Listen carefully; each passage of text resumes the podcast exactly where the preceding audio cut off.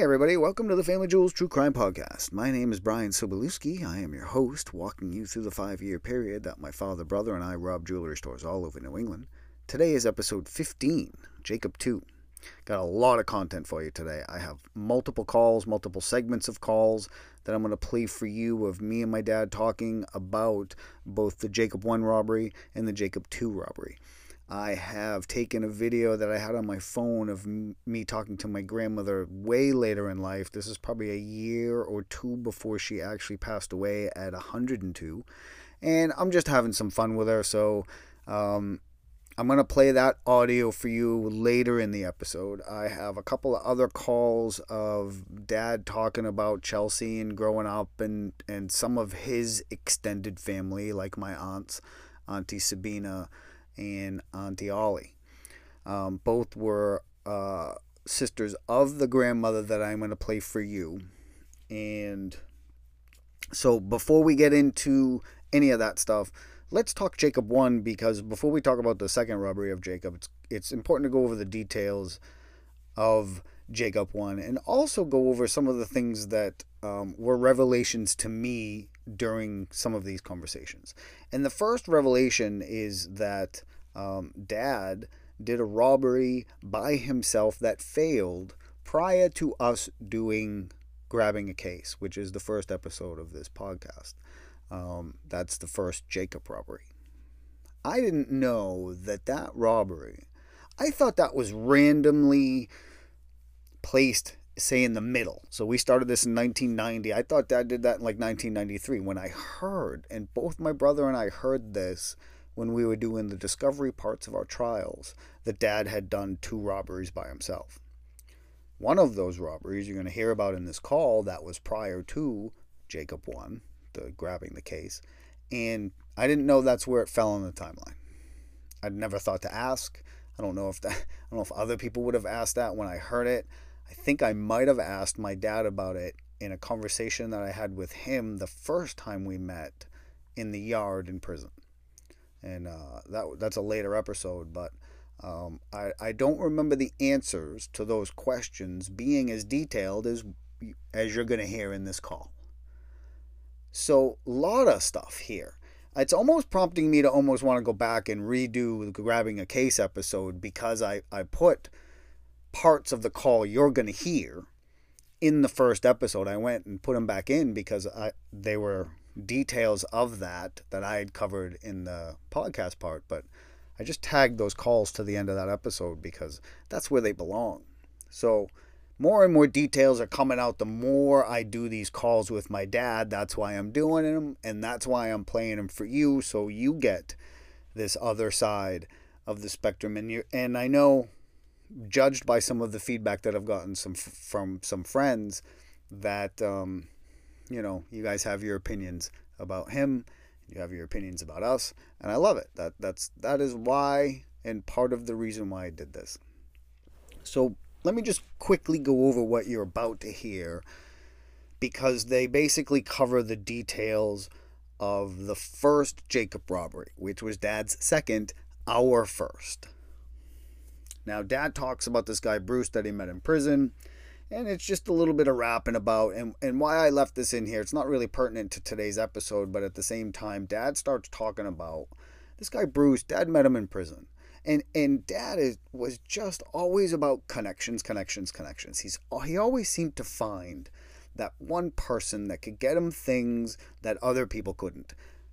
You know, almost like the Morgan Freeman character in Shawshank that's I want you to think of my dad slick like that. Because that's how he talks about prison. He talks about, hey, you know, I smuggled this guy a couple cookies, and they just they start talking. Now, listen, let me tell you something. Cookies in prison, and my dad says it. He says it that they're like a hundred dollar bill. You are sitting in prison. You're sitting in Concord State Prison facing whatever it is you're facing in multiple whatever amount of time it was and i don't care if it was three years or it was a hundred years every second you spend in there is despair and someone offers you a cookie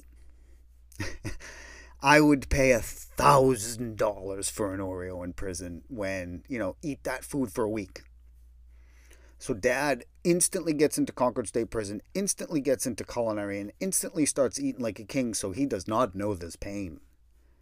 That that is my dad in a nutshell. And that's why I left this in here because I think it's important for you to hear how this guy that he met because he gave him a cookie in prison got him out of prison when the judge Judge Houston that sentenced all of us that that ended up seeing this whole case through decided that a paperwork glitch was valid enough to keep my dad in for another 18 months. So my dad's preparing to get himself out. The year he was preparing to get out, Judge Houston, there's a my dad gets his paperwork from prison.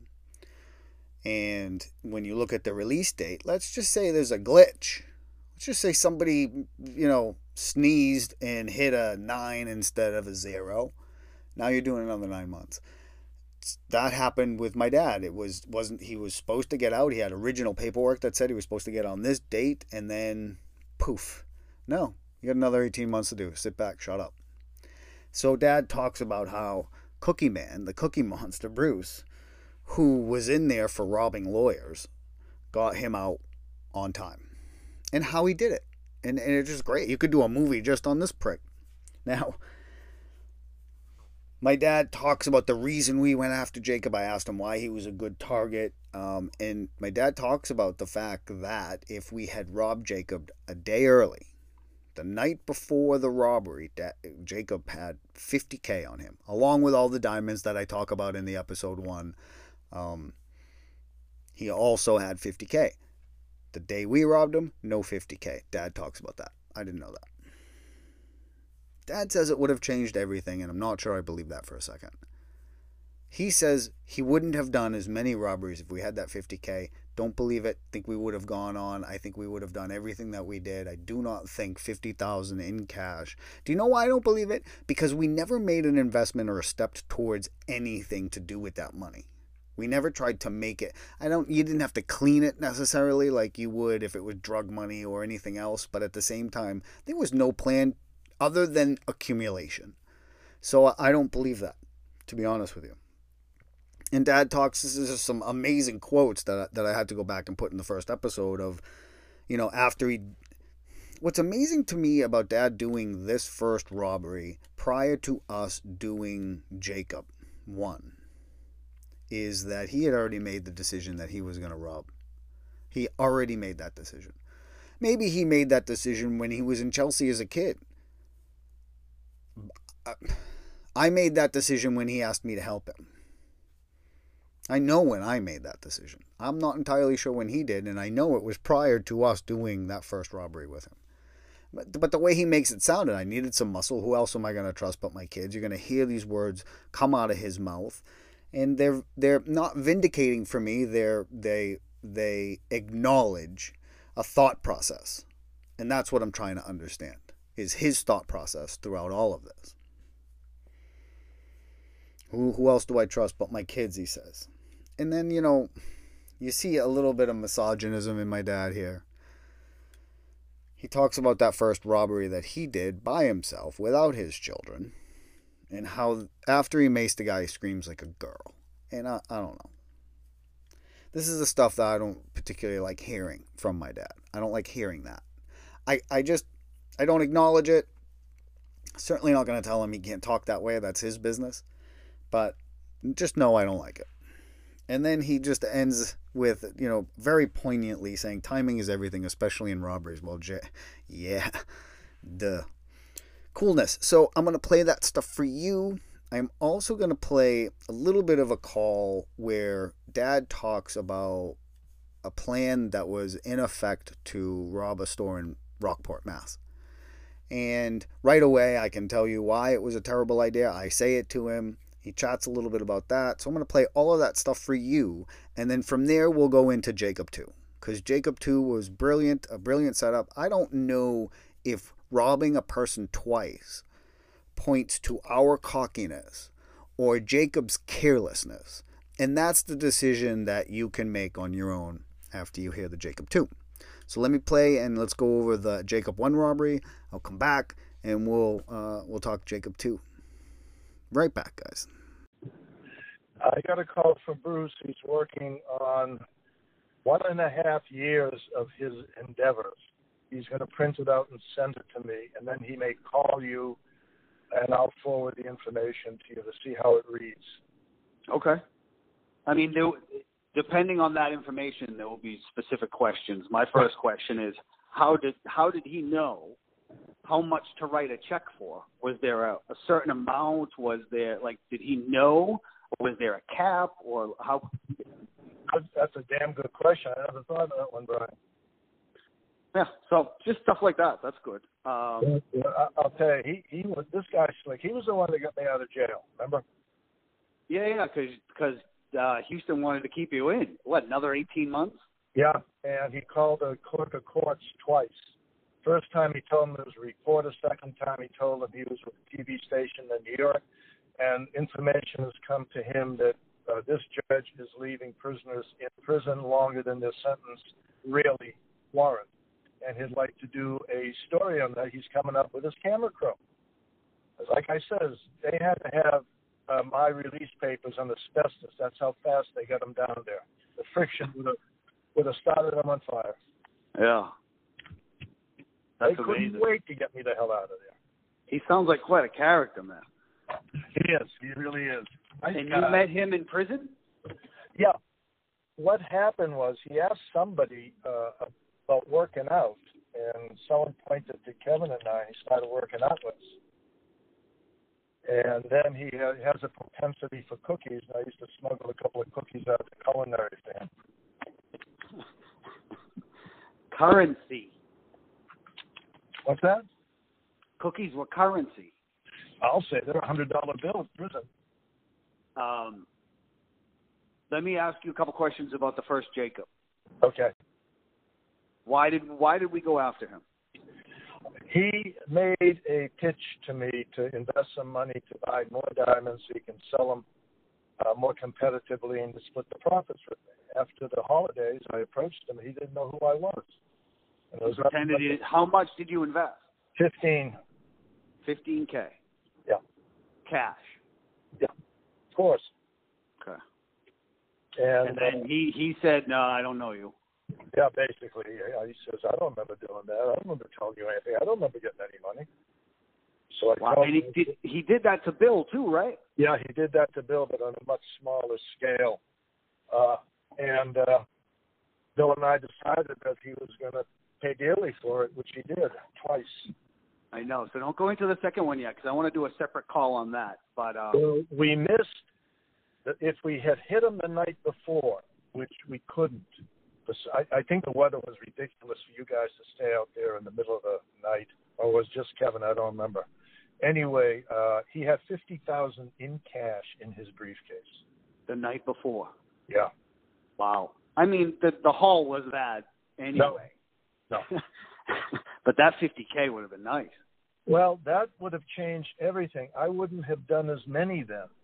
That 50,000 yeah. would have set us up, and we still would have. We wouldn't have gone through the bullshit we had to in jail. So, I think Kev hid behind there that first night, and then you guys came home. And what made you ask Kev? Was was that the original plan? I I uh, tried something on my own that didn't go well. What did you try on your own? I hit a, a, a gold dealer in one of the small shopping centers in Nashua, and uh, when he fell, I hit him with a mace, and when he fell, he fell on the bag. I couldn't get him off of it, so I just went home. So I says, "This this isn't working. I need some muscle." And I said, "Who the hell do you trust?" Yeah. I trust my kids. Yeah. I trust them with my life. So that was how that whole started. I asked Kevin. I told him the whole story and then he talked to you, and the rest is history. Yeah. Yeah. Right. Yeah. Amazing. So, uh, who was the first gold guy? Do you remember the first gold no, guy? No, I don't remember his name. Uh, was but he that set up by Bill. Say that again. Was that set up by Bill? Yeah, that was set up by Bill, and uh, he screamed like a little girl when I hit him with the mace. I almost laughed my ass off. I mean, like a little girl and he uh, fell on the bag like he was covering it up and holding it, no, or he was no, like passed no, out. No, that was just a coincidence that he fell in the bag. But he was still conscious when he fell in the bag. Oh, of course he was. That does, thing doesn't make you unconscious; just makes your eyes water. Yeah. Funny when you ask the questions, it kicks open enough a lot of the memory, and the details are in the memory. One that, thing, that's why I'm a kick-ass host. Billy wanted me to check out a place in Rockport, so I did, and I almost spit slapped him when I got back. Why? Because Rockport's impossible to get in and out of. It is one fucking road, Brian. I mean, right? Yeah, you. you that, I went two bicycles in a in a waste paper basket. Yeah, you'd uh, be busted um, unless you hit the water. But even then, I don't. I don't think. I was, what's the matter with you? that guy was crazy, man. I think he was crazier than us. Uh, no, I think he got hooked up into having a lot of free money. Yeah. I think we all did that. I think we all did. I mean, you busted your ass for 19 hours a day and made you you did really really well. But I mean, Jacob probably made what you made in a lifetime. Could be. We now one thing after the second. I'll save this for the second. He actually got out of the business, and the last word was he was selling souvenirs to tourists in Tel Aviv. Yeah, not right now. He's not, man. Israel's a mess. Well, as he could be dead by now. I mean, the guy was severely overweight. Didn't take care of himself. I couldn't point that dude out in the lineup. I could. I only I saw could. his face moving side to side as Kev was punching him. So you, you know, know, I, you know how they say revenge is really sweet.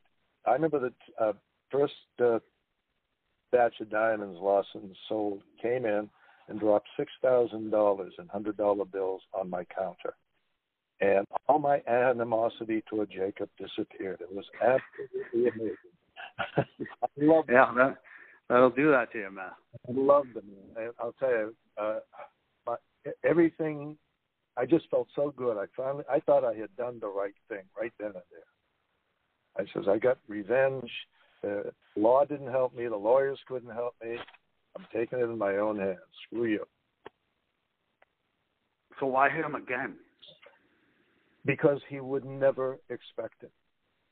Yeah. And Chicopee was a perfect spot. Yeah.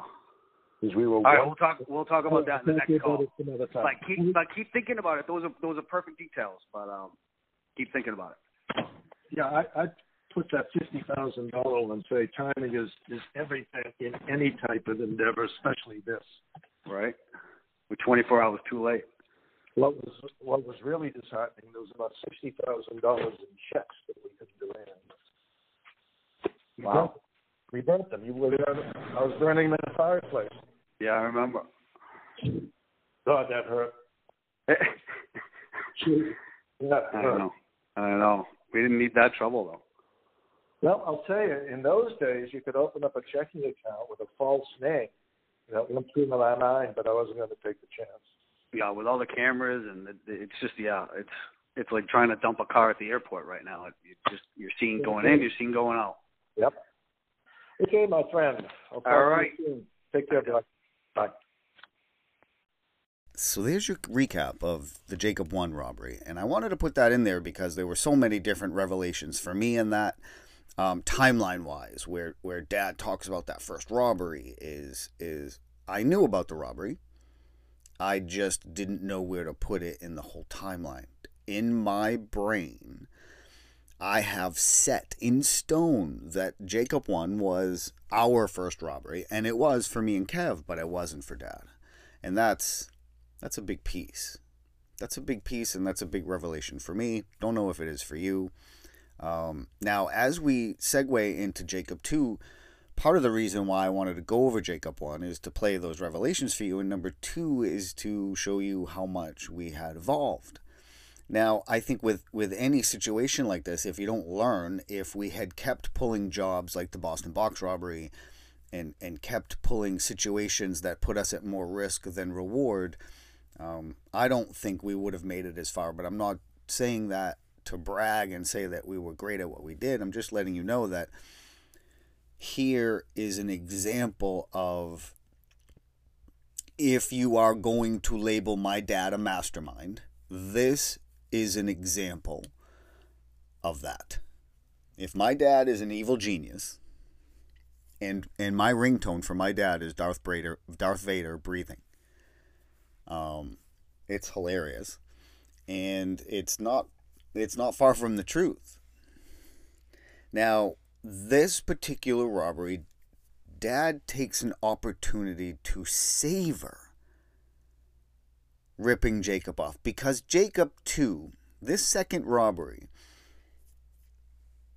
you hope and part of the reason why he's not a good target in my mind is because he's been robbed before you you would hope that after that he got smarter and he did but dad was one step ahead and dad savors the moment to prove that in this robbery so we're going to go over actually dad's going to do all of my work for me in the call i'm just going to go over the particulars so that when you hear it in the call you don't hear anything that confuses you so I wasn't in this robbery. I wasn't needed. Uh, Dad says in the call, um, but probably more to the to the truth was the fact that I was working at Brookside Hospital. This was the only job that I've ever had. I was in there as an intern. So part of my schooling required that I do an internship somewhere as a substance abuse counselor. So that was part of the curriculum. So two of the days a week you would be an intern at a rehab and then they hired me. They and it, they hired me because I did good work, and they hired me for a third shift position, just you know at the desk, and they gave me a couple of shifts here and there on the weekends, and I took every I. This was the first time in my life I had a job that felt like I didn't care. I didn't care about what time I started and what time I finished. I punched in and I wanted to stay. I stayed longer than I was paid to stay. I was invested. I was driven. I wanted to learn everything that I could. I was getting positive feedback from all my peers. I mean, this was uh, this was like heroin to me. This was better than any drug I had ever done. And my my sobriety meant a lot to me at this point. It really did. I, I wasn't, I didn't want to give it up for anything because I was seeing the other side of being a, a, a drug bag. It was the other side of what it was like to not be an addict, to, to start to have a life. Un, unfortunately, the back of my brain always knew that it was short lived.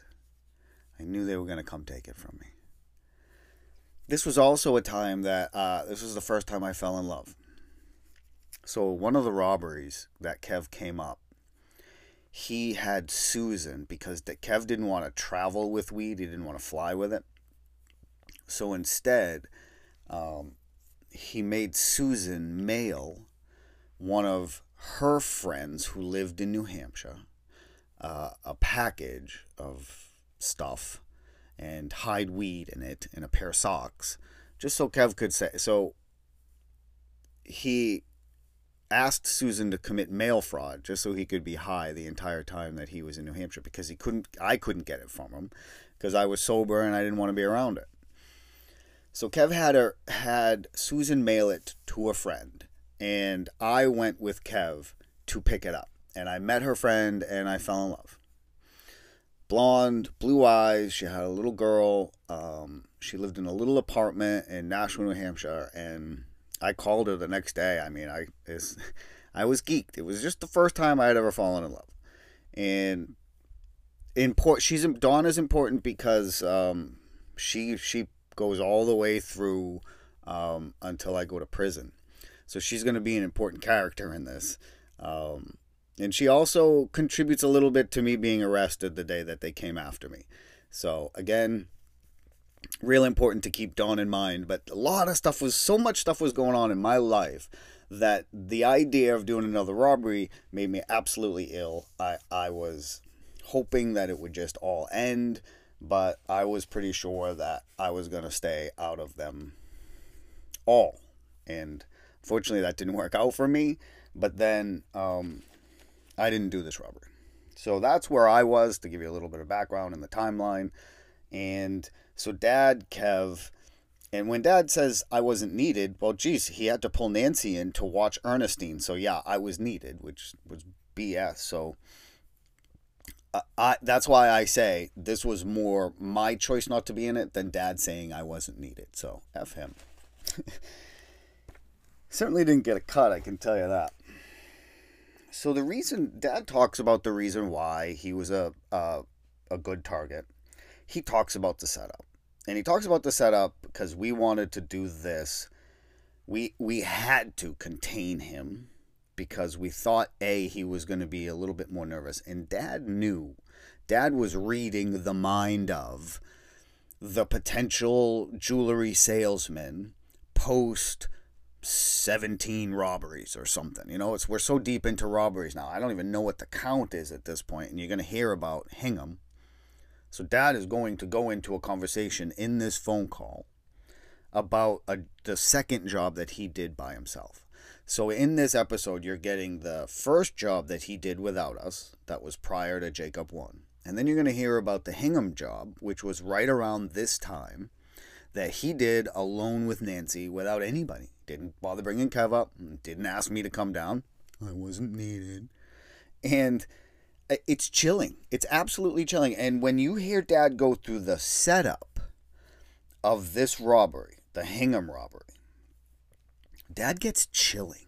And I'm not talking about the the um, Bill told me this and the store was that and the guy did this and I had diamonds sent in. But when he talks about the three, as soon as he says 357, my dad's voice gets chilling. To me, it did. And I, I found myself not wanting to ask more questions. but he goes over that. Okay? So then we go into the setup of Jacob 2.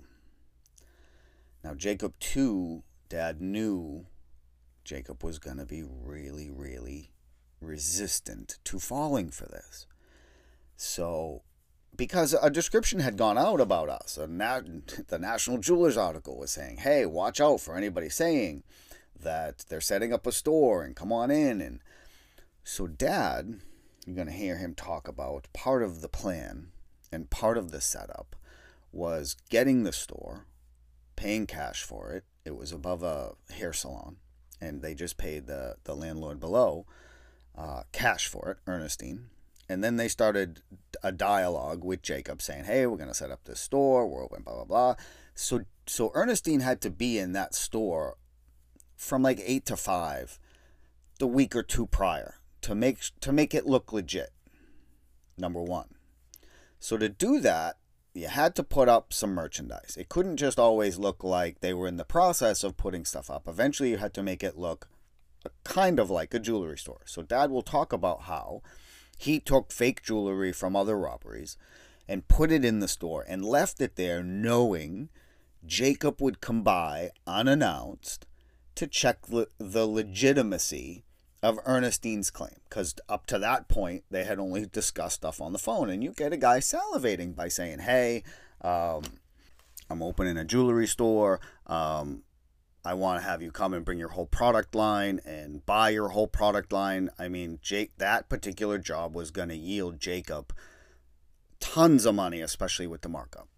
So, and and you always you always act like a sucker in those situations. So the manipulation here on dad's part in getting somebody, especially in that climate where everybody was paranoid about being robbed and everybody was being warned about being robbed, that this was a job that was too good for Jacob to pass up. And you had to make it like that. That's why you had to include Ernestine in this.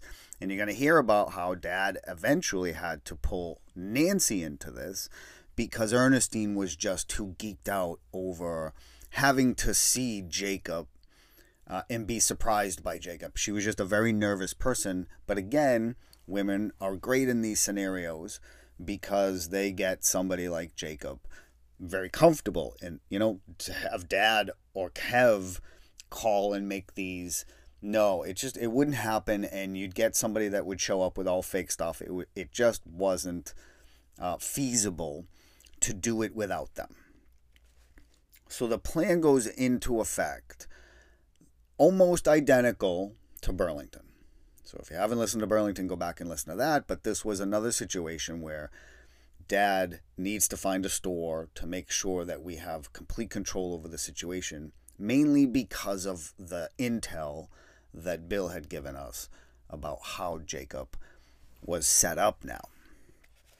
So, Dad's going to go over all of that, but I'm going to preempt that a little bit because there is a great deal of manipulation here on Dad's part during the robbery. So, uh, Dad tortures, and I don't mean physically tortures, I mean mentally tortures Jacob a little bit because the whole time, the, the plan is to get him into the store. Kev is going to subdue him and tape him to a chair, but you hear Dad say, Oh, but it wasn't tight. What? Is that supposed to provide some solace about how awful it is to tie somebody to a chair? I'm still freaked out about the fact that I did it once. Now, Kev is in that position. Now, I didn't have a conversation with Kev about this. I didn't uh, chat with him about how he felt about taping somebody to a chair because, again, I was doing my best to forget that. So I didn't give it much thought. I didn't hear about this robbery until until prison. So the normal morality conversations that I would have with Kev here, I, I, I didn't. But I, I can tell you, I can relate. And this is probably one of the only places that Kev and I could see eye to eye, along with all the shit that we went through in prison. But, you know, Kev and I do not see eye to eye. So Kev's going to tape him down to a chair. And dad's going to get the loot. Now, we know about the diamond holsters um, under his armpits. Bill tells us that that's where he keeps all of his loose diamonds. So Jacob knows that um, we're after his suitcase because that's that's what he knew we were after the first robbery. So you'll hear Dad talk about how Jacob, after he's taped to the chair, is almost giving up this suitcase very quickly, almost pushing it towards dad. And dad is savoring the moment that he's going to get Jacob to think that the suitcase is enough and then go after and cut out with a knife the holsters out of his armpits. So understand this is a robbery. You want to be in and out in 90 seconds or, or as quickly as possible. There's tons and tons of waiting time prior to the actual execution of this robbery. And dad is taking extra time to get Jacob to think that we don't know about those shoulder holsters. holsters. So I have heard dad describe this robbery as they take the case and they make it seem like they're leaving. And dad goes back, pats him down, and then takes takes the shoulder holster. Now there's something insidious in that. There's something there's something evil genius about that. Now it it's still there's still a revenge component to this, but I mean, come on.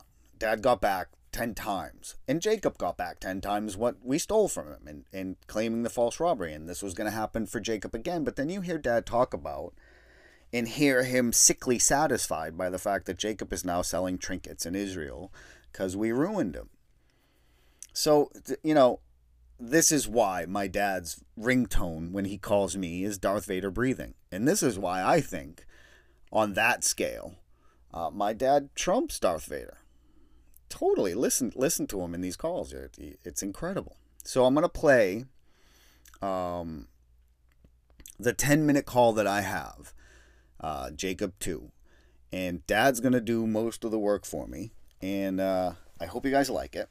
And after that, I'm gonna come on and talk about um, my dad and my grandmother. So I have a call from my dad and, and talking about my grandmother, and then I have a call from my grandmother. So you're going to hear an intro to that, and then I'll go into those calls. I got some comedy for you, so a lot of stuff um, still to come in this episode, episode 15. Having a blast doing it for you. I'll be right back. So I have been looking forward to going over this particular one because I wasn't in it. Okay. I don't know what I was doing. I think I was probably working for Seaborn Hospital, and I was I was well, maybe we just didn't need you. Possibly. That that hurts my feelings. It shouldn't. I wanted in, or I wanted my cut. Um, uh, so Jacob two, uh, I, I I learned some things in the in the last call that we did about Jacob one because I didn't know about the mall thing. The first one I tried. Yeah, and what's Yeah. the second one you tried? Jacob at his house. Okay, so you tried to do that by yourself. No, no, I knew I couldn't. So you had Kev. Yeah. And then So there wasn't a second one that you did by yourself. Yeah, that was uh, much later. What was that? There's a Oh, jewelry. that was uh, New York, wasn't it? No, that was in Hingham, Massachusetts. There was a All right. jewelry store there, Okay. and I did the whole thing. Uh, Billy told me that uh, the father had retired, and to go in there and say I had bought a diamond previously uh, was was the owner, and his son came out. He says, "Well, he retired. I'm running the show now." So I says, "Well, I'm looking for a particular diamond," and I went through the whole brouhaha, and I had him bring in a half a dozen stones. So, so just back up a little bit because gi- give me what you knew about the store from Billy. Number one, uh, I knew Billy uh, used that setup that I had done business with the father, so Okay. that made the guy feel a little nicer, I guess. Uh, and we knew that all his cameras were phony, Okay. and uh, he didn't have much in the way of uh, showing me anything. So I requested one, one quarter carats, certain uh, specs on them, certain clarity. Which you knew he had from Billy. No, I knew he was going to get them from Boston. All right. So he brought in a half a dozen stones.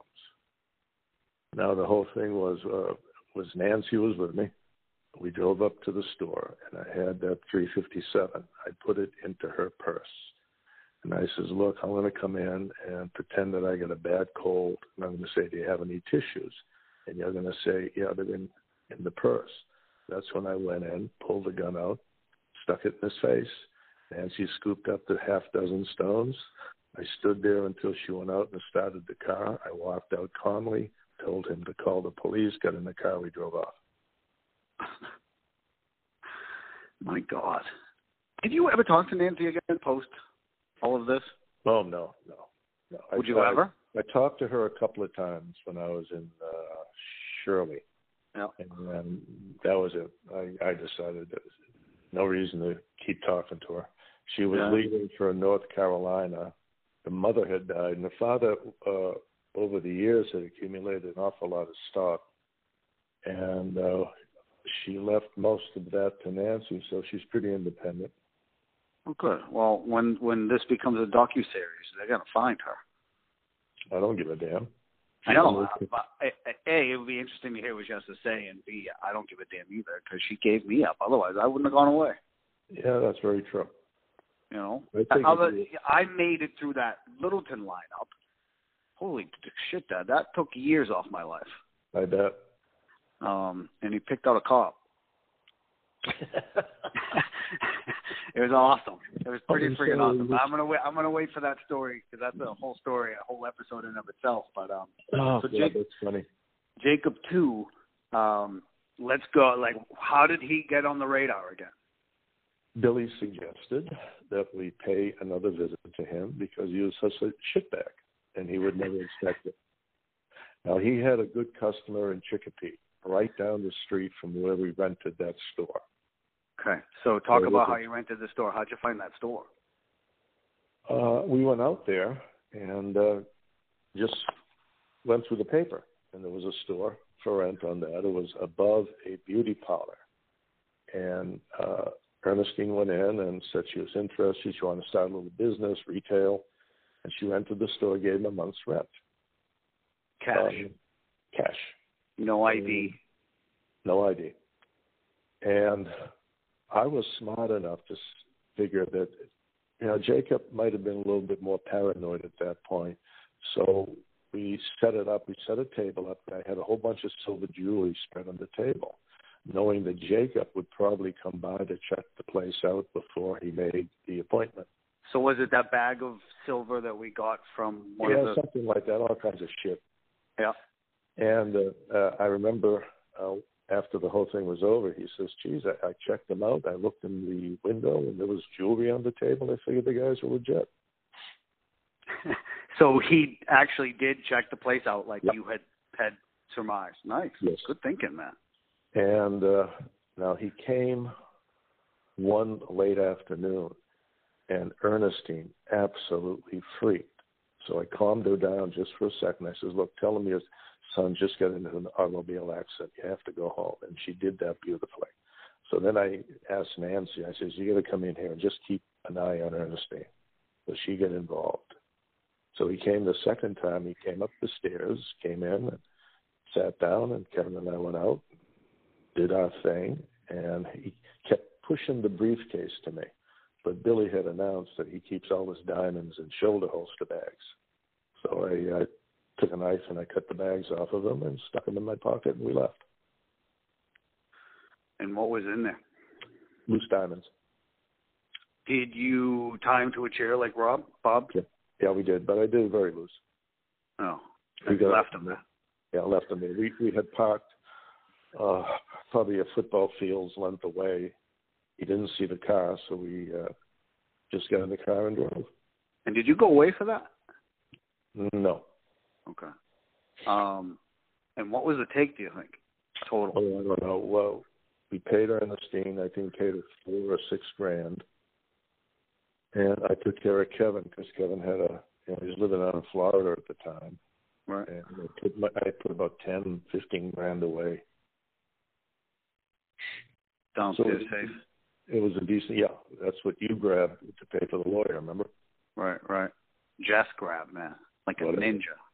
Dad, I, I sent her with instructions to go in that house, right? I- And she mm-hmm. was probably ten minutes away from where I was living with Dawn at the time. I sent her into that house, told her where the combination was.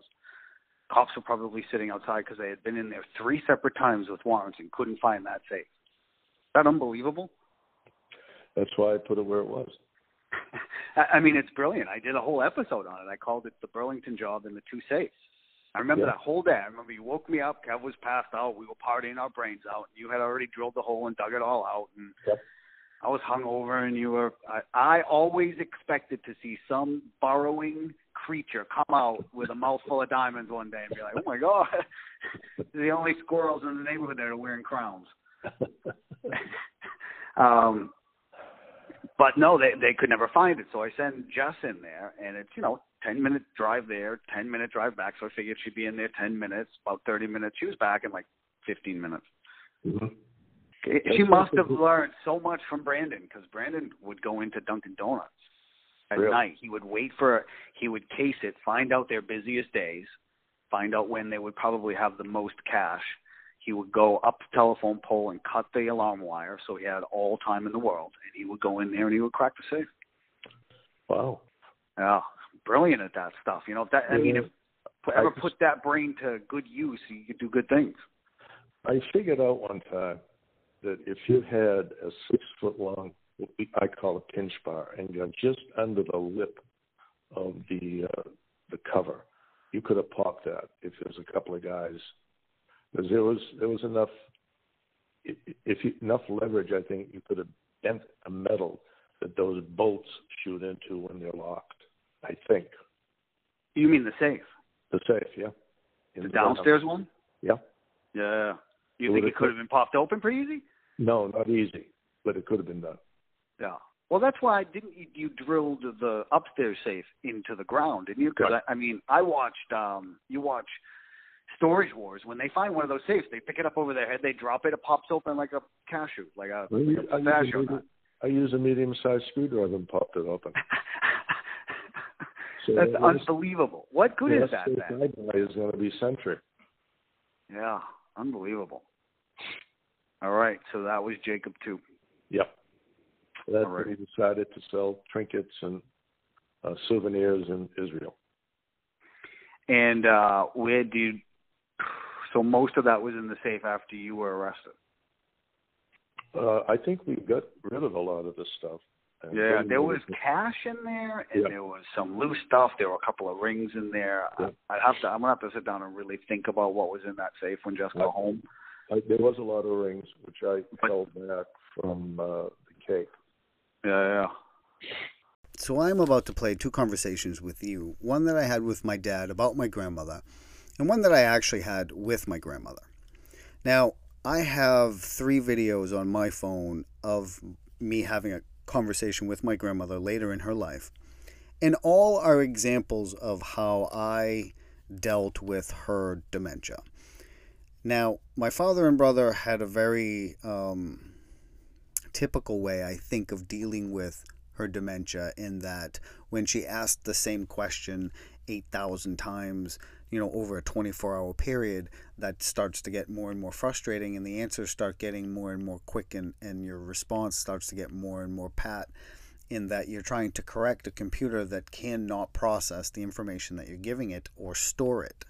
So the answer that you give her falls out of her brain the second she hears it, and she's asking the question again because the brain wasn't satisfied. So when you get in that cycle with with that type of brain, you're never ever gonna win that. You can't reteach it. And that's one of the things about this disease that tends to baffle is why can't they can't learn anymore. Their their short term memory gone. Done. They cannot or is that long term? Always got those confused. That being said, what you're going to hear is my attempt to engage her differently meaning I, I want to hear the nonsense. Tell me all about the nonsense. And when I changed the subject and and almost try to go into her world, she talked more. There was less anxiety. She got less excited because when that when she didn't get the answer that she wanted or that she could store in her brain that didn't ask cause her to ask the question again, there was a lot of frustration around that for her because she's hearing your frustration and being like, wait, wait, I just asked you a question. Why are you screaming at me? Well, you just asked that two seconds ago. I did? Yeah. And you're getting madder because you're just doing this over and over again. But again, you have a logical brain. There's a shot. So this is a four minute conversation that I have with her, and I just also wanted to show an example of how concerned she was for Kev. I'm going to share with you that in my therapy with Bob, Bob had a very simple way of bringing things down into a simple sentence that made things super clear when you came across that behavior in your life. I'll give you an example. One of the things that he would constantly ask me to think about was if I were having tension with somebody in my family, if I had a bad relationship with somebody in my family and I brought that to therapy, he would continually say, Tell me what you would do if a stranger treated you the way your brother treated you. Okay, uh, I wouldn't put up with it. That right there is a very quick way to get to a belief that I had about how loyal I'm supposed to be to people I shared DNA with. So I hope that makes sense because this is key in most therapy, I believe, in getting to the core of why you act the way you act and the way that I act. So that was something that Bob really tried to drive home with me was that um, if you thought more about that, about basing the people you surround yourself with on how they treat you, not the fact that you share DNA or share a length of time together. Because a lot of people be like, oh, we've been friends for 30 years. And that's what they base the loyalty to that person on. I'm just saying that's not a bad thing. It's just always helpful to measure that against how that relationship makes you feel. Now, when I went through that therapy, I stopped talking to my family. My dad was locked up, my brother was locked up, my grandmother wanted me to uh, bring her to visit my dad and brother every single week and sit there through the entire chunk of the first phase of visiting. And you could sit there for nine hours with somebody if you wanted to on weekends. So they didn't limit the amount of time. I mean, you could you could be there the entire visiting day if you wanted to, and there were breaks for count, which basically meant that nobody could get up in the in the um, visiting room. But if you wanted to go home before the first count, you ended up sitting there for about three hours. And that's what we would do because she would want to get a bunch of stuff for the vending machine so Kevin could eat and dad could have something. And they sat and talked about nothing. It was so boring and it stressed me out and it gave me migraines going back to the prison that I had just left. So for my own mental health, I cut it out, man. I stopped talking to him. And I stopped talking to Bun and, and I, I yeah, I definitely regret that that's time that I couldn't spend with her later in life, but it was Bun was a tough relationship. You didn't get very deep with her. You couldn't have deep conversations like I'm having right now with my dad. And I you couldn't have conversations like this with my dad back then either. So there was a very stark difference between the dad that you hear in these conversations and the dad I grew up with in that he's very free with information about you know what it was like growing up next to that mob bar and what he thought about this stuff and he's he's much more open than he was. Now we talk about what it was like for Bun to live in a world that was changing so rapidly. She reached, you know, she was over 50 once, you know, internet didn't come out until she was 80 or maybe even older. And and you're you're going to hear about how the first computer I had, she thought broke her TV. Um, so it's a cute conversation. Um, but keep in mind that, you know, the way I talk to her is is the way that I chose to to help myself and help me help her while she had this. So enjoy these conversations. I'm going to come back after you hear both of them and we'll talk about uh, the comedy that you're about to hear. I'm super excited to present that to you. So uh, I'll be right back. Okay. Got a little system worked out.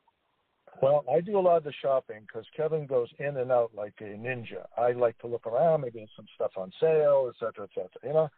Yeah, you got that from Bun. Well, I should take Bun shopping a lot and uh, I learned. I did, so you saw those videos I sent you of her. Yes, I thank um, you so much for that. No, and I, I'm going to put them. I can put the audio into the podcast, and it's just. I mean, people people love it. Oh, geez, I'm, I I haven't put her up yet. I have like a four minute conversation I had with her, and too bad it's all, you know, born with dementia because, boy, would she make a fun character on this thing. Oh my God, you're right. I mean, some of the stories uh, she could have told about the old days. Yeah. Uh, 16 was, wow, that was a thousand years ago. By all the technology changes, all the societal changes. Uh, right. I mean, she we bought her a microwave and she didn't touch the thing for five years. Well, she was a little afraid till I show her. All you do is turn the dial, and then she I remember, I remember I was upstairs while I was going to college, and I had, you know, I bought one of the very first versions of a home computer, and she had your old. uh It was the first. Remember that thing from Groton, the TV where it was touch the buttons and change yeah. the channel. She had that TV, which had to be 30 years old, and the tube. 1977. Oh my God! The tube blew out on it one night, and she comes to the bottom of the stairs and she goes, "Brian, what are you doing on that goddamn computer?" she thought my computer she thought my computer smoked out her TV. oh Jesus, that's funny. I never heard that story. Yeah, it was hilarious. I'm like, well, my computer can't do that to your TV. We'll we'll bring it in and we'll have it fixed, and it was hilarious. I didn't I didn't think they could fix those. That was part two part semiconductor. Yeah, I'm sure we couldn't. And she ended up watching the little TV that I I had from prison. Well, what's funny is when I bought that TV, each button was next to a full tuner that tuned over the complete range. That had to be very expensive because there was something like what a dozen of those. Must have been a pot, yeah. A full tuner. I, I, it boggled my mind why they would do it that way. It was 1970 something. What choice did they have? Uh, that was the only TV that had the push button drive, so there were alternatives. Right. We thought it was the coolest thing in the world until we walked across your carpet in Groton and got zapped by it every time we wanted to change the channel, man. It was like you got a good 30 amps in that thing. Well, that's what happens when uh, that's all static electricity, but it does hurt.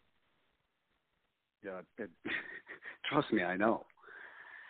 Cool. Um, I'll let you go. I'm done. I gotta head into work myself.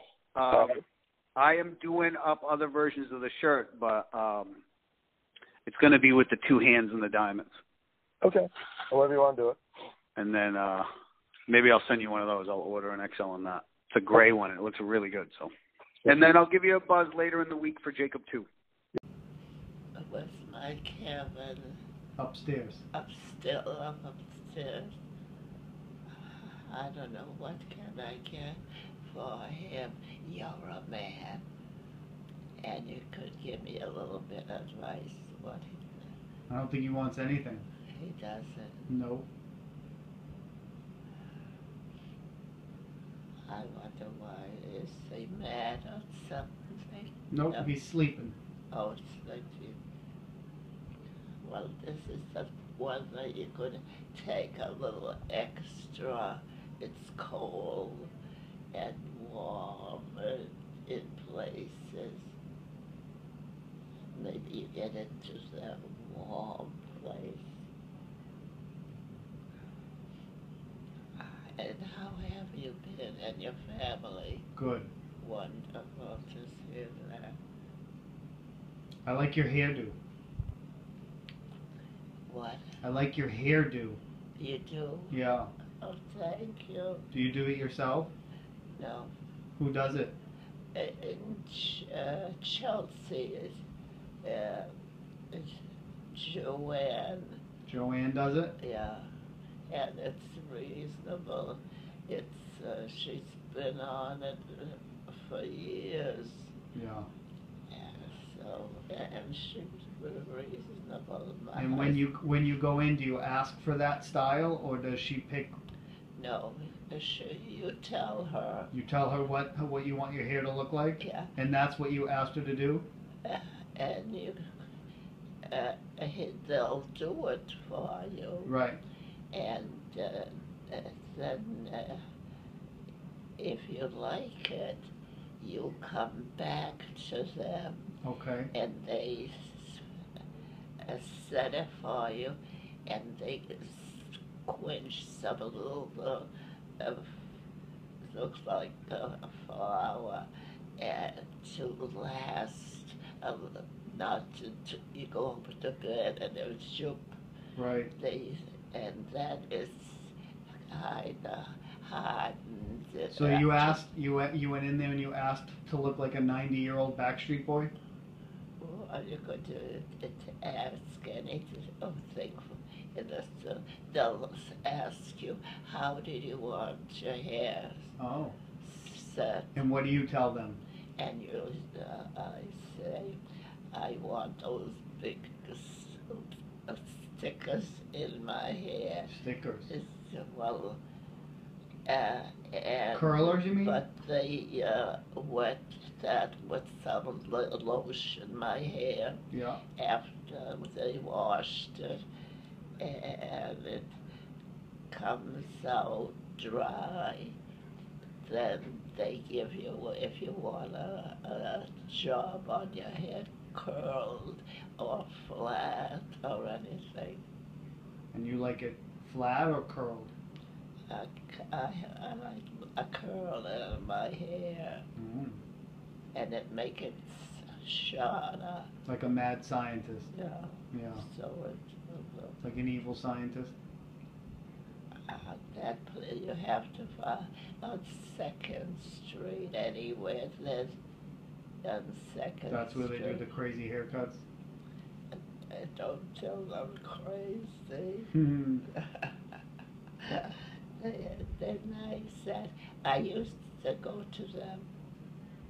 I forgot now what the what the name was. So that was my grandmother. I hope you enjoyed that. It's about four minutes of my grandmother. I call it Bun Unplugged. And before that was my dad talking about um, my grandmother after I sent him this video and another one. So that is the woman that created my dad. So you, you just get a sense of what it was like to talk to her. Now you're hearing the very advanced stages of her dementia in our conversation.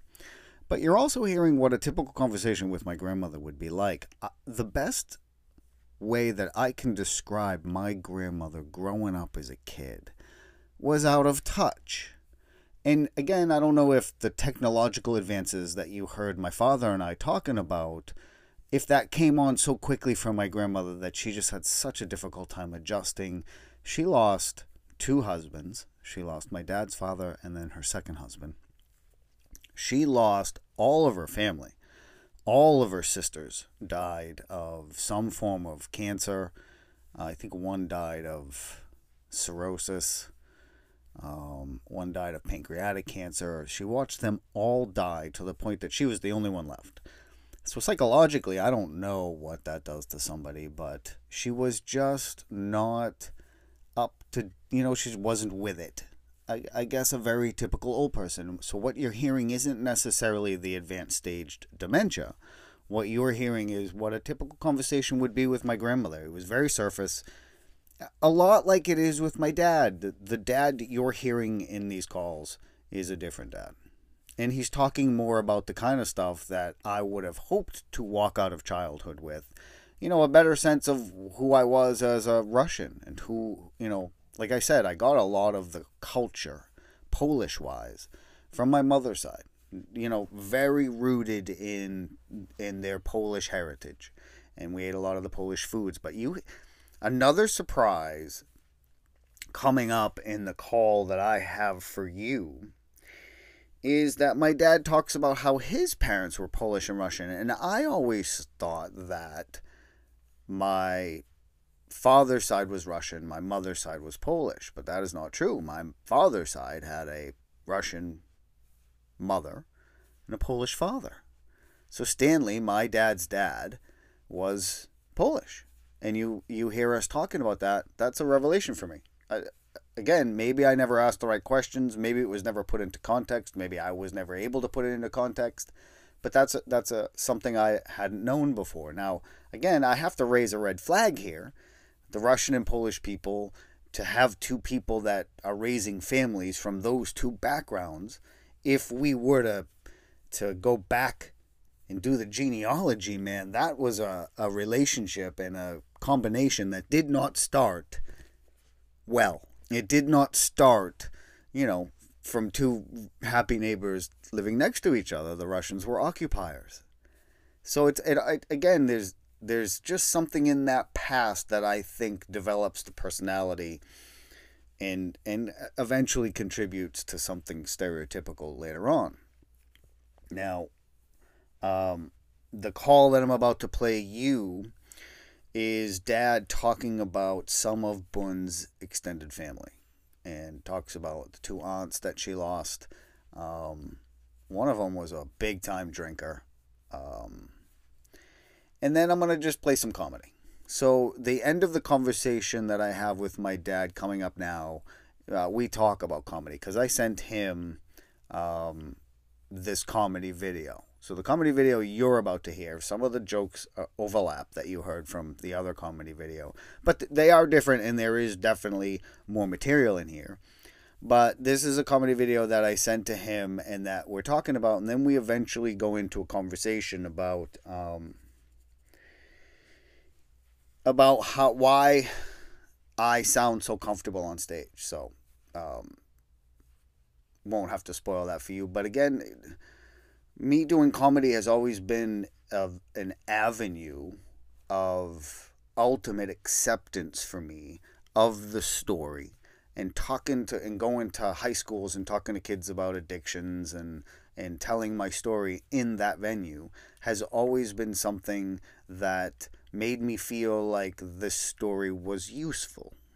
And that's the ultimate goal here is to find the place that this story could help people? You know, is there a way to use this as a tool? So any notoriety that, that came or comes from this, I hope will fuel and funnel down to a form of this that only helps kids. Because there's just too many kids out there that are struggling, and it's there's just not enough help. There's just not, and it's too overwhelming for too many people out there right now. When I used to go to uh, Lexington High School, the teachers there were oh so amazing because they were just so grateful to have me there. They were just so great. They then they dug up some money to have me to have me come because I used to have to take time off because I I'd have to talk to so many different classes, but it was just a, a great experience and it is what I would love to do again. Talk to schools during the day, do comedy at night, uh, sell this to Mark Wahlberg or Ben Affleck if, if he's still out there. I don't know, but so you're gonna hear me do some some that comedy set that was done at Mad Robot um, down here in Florida, a great venue that closed down because of COVID. But I hope you guys enjoy that. And uh, I will pop back on to close things out. Here you go, guys. Five cents, three numbers, you win a hundred bucks. That was so rampant in Chelsea. Really? And my aunt that lived downstairs, Sabina, used to send me to this little candy store. I never sold candy, and I'd give him a little piece of paper and a quarter, and she'd give me, he'd give me a receipt, and I'd bring it back to my aunt. She used to play the numbers. Auntie Ollie? No, uh, Sabina. That was Okay. Dad's sister, my father's sister, my aunt. She lived Yeah. downstairs from Book. I couldn't pick her out in a lineup. I just know fat You know, and tell you the truth, I Polish. don't think I could now. Yeah. Ollie maybe because she looked a little like Bun, but no. That was uh, Bun's favorite sister. Oh, Yeah. it's funny. My my cousin downstairs got in trouble with a couple of mobsters once. They, for some reason, were in Hella's bar, came out drunk, and don't ask me why, but they bent his license plate on his car, and he come running out of the house, saw who who they were, went back in the house. Yeah, smart man. Smart man. Like I told you, all the Lincolns every Saturday night, caddies, Lincolns, right in Hella's bar. Yeah. And then I the mentioned that I was on a comedy show and backstage I mentioned Hella's Bar and everybody knew it. Yeah, Very famous. It's a the, famous bar. the uh, Black Mass. Yeah. uh, Whitey Bulger used to hang out there. Yeah.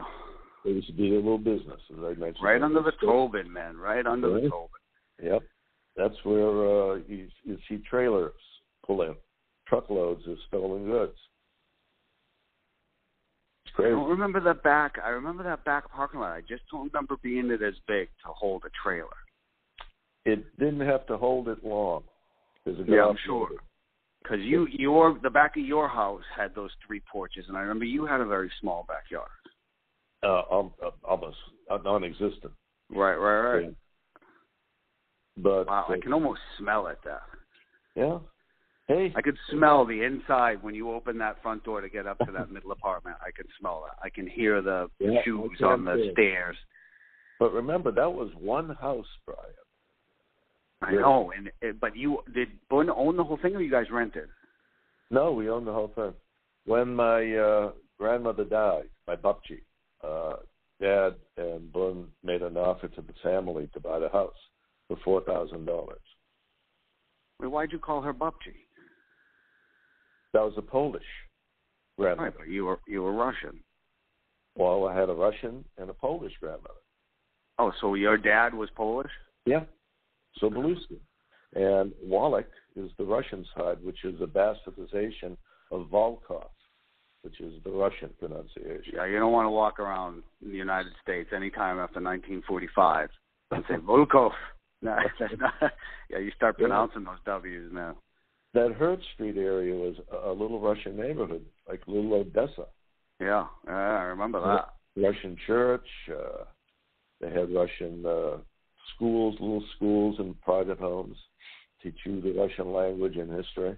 A very sad uh, civilization, actually, between the Oh. Tsar and then the The communists. the the bro the people the poor people's backs were broken by the rich, broken. They, Hey. historians will tell you no other ethnicity or or people in history have broken the backs of their poor people more than. They, they, I mean, they uh, worse than slavery. Yeah. I just saw the cutest meme today of uh, a really, really, really fat, obese lion sitting next to the ark saying, "The cruise wasn't that good, but the food was excellent." Is that outstanding? yes, it's very well done. Uh, I gotta head to work, so uh, Okay. we will chat soon. I'm Um. I can I can do a version of that shirt that is a just the hands, you know, just the cover of the book. I just like the gun. Yeah, I li- I like the whole logo, so I Yeah. I will do a logo version of that, maybe without the uh without the words underneath. It, yeah. What's it cost to do something like that? Like thirty bucks to get the good T-shirt. Like that's a good champion shirt. Yeah, so so it'll good. shrink up a little bit, but it's still nice and soft. It's a little. I usually go for the hundred percent cotton because the blends you have no idea they'll they they'll either stink two days in, or they're just they're just unpredictable. So unless I can get a Lulu quality type of shirt like that, I won't go for a blend. Quick question: How is the hotel and the farmer's table go? Jamming. Really? Uh, they, Okay. uh, yeah, jamming. It's been jamming. It hasn't really stopped, man. It's it. it that uh, someday I want to know what that feels like to to walk through a business that you created and have it packed and just there's just going to be a great feeling. Uh, I don't know that I'll ever feel that, but hopefully someday. It's like it's like comedy, you know, when you get off stage and the people clap and they were laughing the whole time. The feeling that you have after that must be similar with a huge check. Well, I noticed you had that audience pretty well in the palm of your hand. That, I, I try. I think I think that is basically one of the things that you hope to have as a comedian. Now, my buddy Brian in, in Nantucket, he's he's built like a longshoreman. He's built like Kev, just not you know not as jacked, but at the same time, he'd get on stage and the people would sit back. They'd be like, so so it's up. You have to get on on up to that mic and and let them know it's okay that you're not going to kill them or eat them. And as soon as you do that, though, they'll be like, okay, he's not going to kill us. Let's laugh at him now. But there are some people that, like, if Kev got on stage, people would be like, okay, well, everybody take off your jewelry and listen to everything this man says because we're going to do whatever he tells us to do. And it would be up to Kev to get to to break that, you know. And and sometimes that's why I get up and I make a joke like I think I was born gay, but blah blah blah, because the audience automatically is like, oh my god, yeah, he looks gay. So you want to point out the shit that people are thinking already. You got uh, you got some pretty good instincts. You know, I've been getting up. I've been getting up in front of kids telling our story, Dad. In high schools, I went to 16 my first year, and I went to Lexington remember. High School for like five straight years. So I've been in front of kids. my last time I was at the high school, I was in front of 1,500 kids who all Oh asked me questions afterwards, and they're brutal. They're not. They're never mean. They're just they they can see you're full of shit as soon as they look at you, which is why they liked me because I'm. Ne- I, I just got up and I was honest with them. And so being on stage in front of adults way easier after you did it for five years in front of kids. Interesting point. Oh, I remember speaking at Wentworth, uh, and then after the first couple of seconds, I just just slid right into it. I used to love doing it. yeah, and that that's the. I've been that way ever since. So when when I was in speech class in school, and people were like, "Oh my god, I'm so afraid," I'm like, "What is what is wrong with you? This is awesome." So I've always been an Yeah, attention yeah. whore, mostly. Billy, I saw, I, as I said, some of your podcasts, and he still keeps going back that uh, me slipping into coffee and solving that technical problem. Yeah, that's going to be in my one man show at some point because I I mean that that's the type of thing that just sets up a mindset, right? I wonder what would happen if some of my coworkers heard that story. Right. Said, Jesus, we thought this kid was really sharp. now, there's got to be one or two of them on the staff that was like, I can't wait for that day that they come down and it's not working because they thought they would get bumped up. Well, it was amazing. Those two engineers couldn't wait to hand off that test set to me. Couldn't I'm wait. sure. Right? Those are the two guys that are eyeing and salivating over your job. Well, they And were how pissed were they afterwards, man? Well. They were master's degree engineers, so they were way above me. Uh, but like I said, they just could not solve the problem. No one could. It was crazy. All right, Unbelievable. go to work. Talk to you I'll soon. talk to you soon. Bye bye.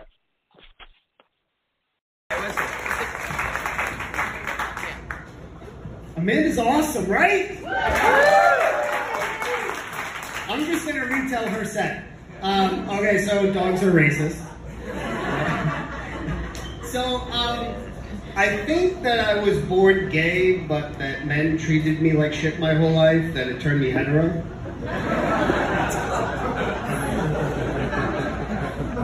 That's really tough to tell your dad, man, because you know he was really disappointed.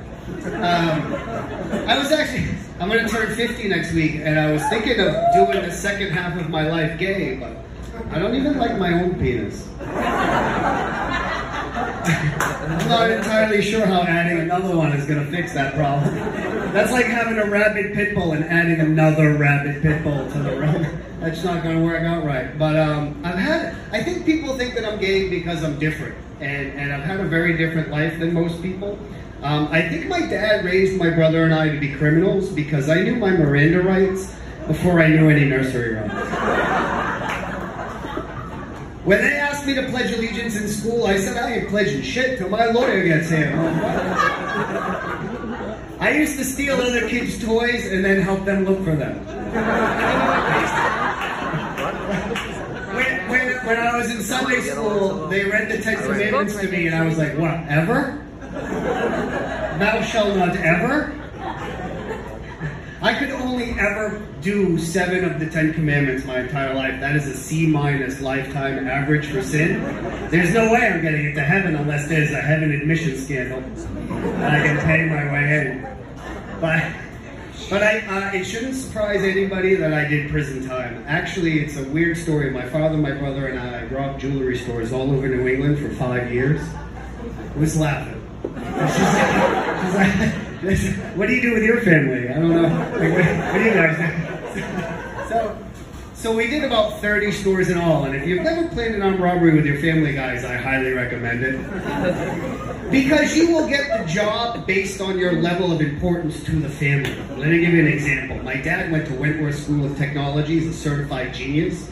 He was the mastermind. He planned everything. My brother is 250 pounds, 6'4". He was the muscle. I don't know if you can tell, but I'm 5'9". I'm 150 pounds. I'm the lookout. because apparently the only, the only thing they trusted me with is this.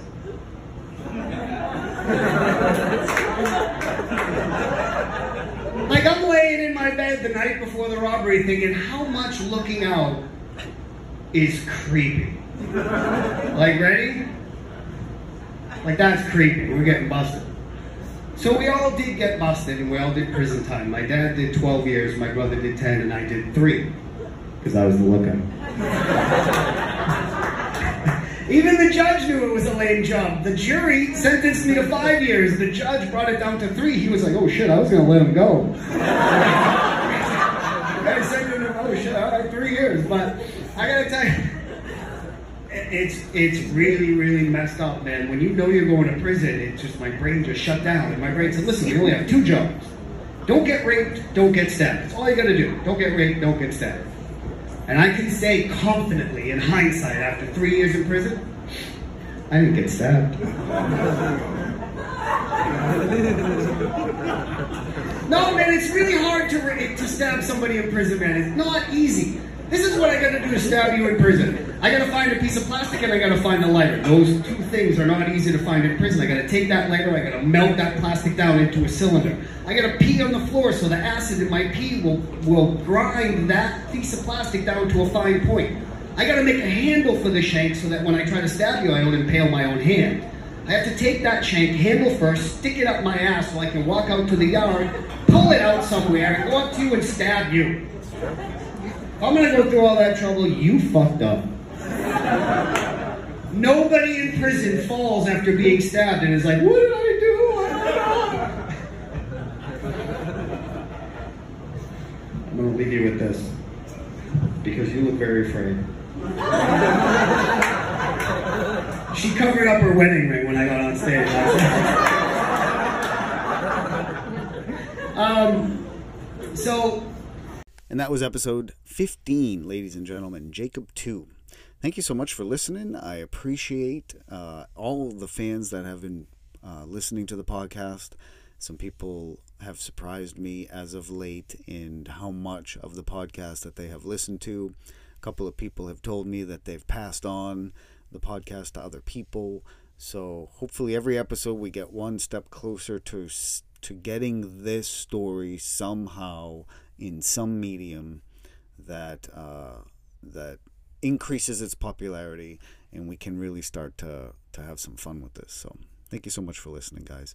Uh, I'm not entirely sure whether or not we're closer to figuring out whether or not crime does pay, but I did have a lot of fun doing this episode. Every episode that I have done up to this point, I look back on uh, very favorably, and I like that. So thank you for this opportunity to create this for you. Um, and stay tuned. We got a lot more stuff coming up. Uh, I'm gonna have a couple of season enders that are really, really great, and uh, we will talk to you very, very soon. Take care of yourself and take care of each other.